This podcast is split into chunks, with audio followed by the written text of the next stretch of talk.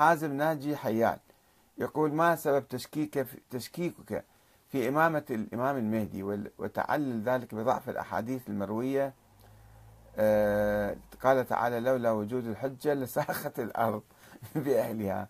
إذا كيف تخلو الأرض من الآن من إمام المحجة؟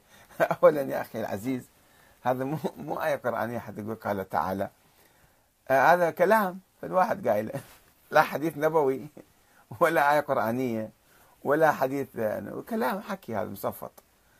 آه، لولا الحجة لساخت الأرض. وين الحجة الآن؟ وليش ما ساخت الأرض؟ وشنو يعني سيخان الأرض؟ كيف تسيخ الأرض يعني؟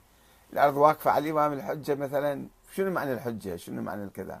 هاي كلها مواضيع تحتاج واحد يعني يعيد النظر فيها وأنت بالذات اللي تتصور هذا الكلام العادي مال البشر تتصور آية قرآنية يجب أن تعيد النظر في كل الموضوع وتدرس الموضوع أكثر. حتى تعرف ليش نبحث الموضوع هذا. آه يقدر أحد يساعدني شباب؟ ما جاي يفتح عندي البث.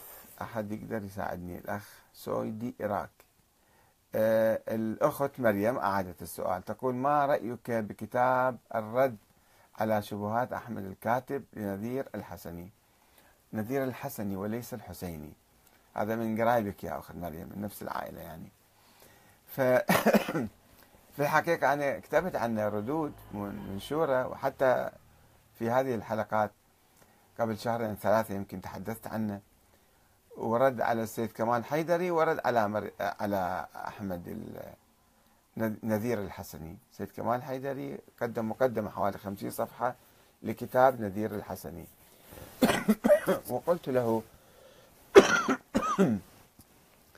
يعني الكتاب هو إعلامي أكثر ما هو لأنه ما في تحقيق. هذا قبل 10 15 سنة يمكن الكتاب صدر. وقلت للسيد كمال حيدري أن ردودك كلها قام على بعض الأحاديث وتفترض منها فرضيات. وهذه الأحاديث ضعيفة روح حقق فيها. لا تكن أخباريا فتقبل أي حديث كان قبل أن تدرسه وتحقق فيه. فالله يعطيه خيرا ويجازيه خيرا سيد كمال.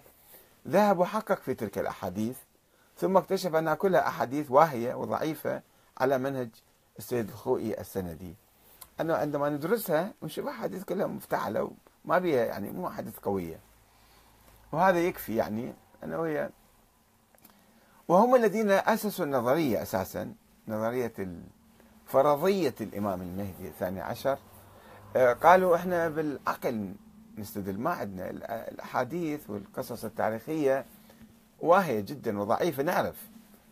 ومروية عن كذابين وعن غلاة وعن ناس يعني ضعاف إنما بالدليل العقلي. والدليل العقلي أنا أقول ليس منهجا صحيحا لإثبات قضية تاريخية.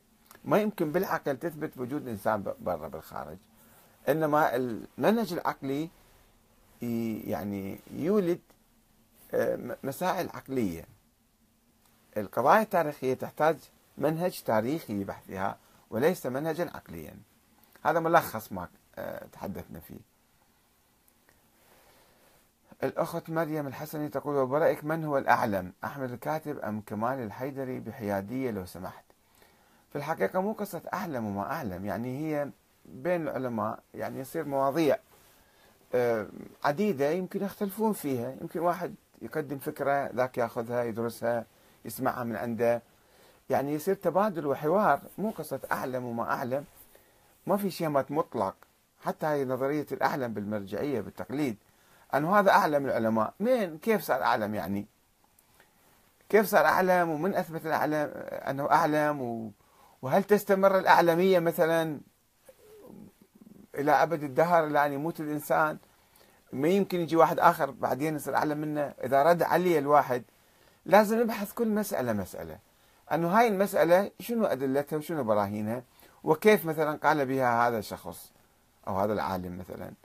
وإذا شفنا أدلته قوية نأخذ الدليل ماله وإذا شفنا أدلته ضعيفة ما نأخذ هذا اسمه كلام ضعيف يعني. فهي مو قصة من الأعلم وما أعلم. آه، أستاذ الخط ما يفتح. من عندي أنا ما أعرف كيف يعني. مفتوح مفتوح والأخوة الآخرين. آه، ما أعرف ربما في خلل في الإنترنت في بعض المناطق. مصطفى إبراهيم يقول ما رأيك فيما يعرض على قناة الأنوار التي توصل فكرة سيئة عن الشيعة؟ تحدثنا عنها أمس أعتقد. ومثل قناة الأنوار قناة وصال وقناة صفا قناة فتنة طائفية. وما أستبعد أن كلها تكون ممولة من جهة واحدة لتشويه السمعة وإثارة الفتنة بين المسلمين.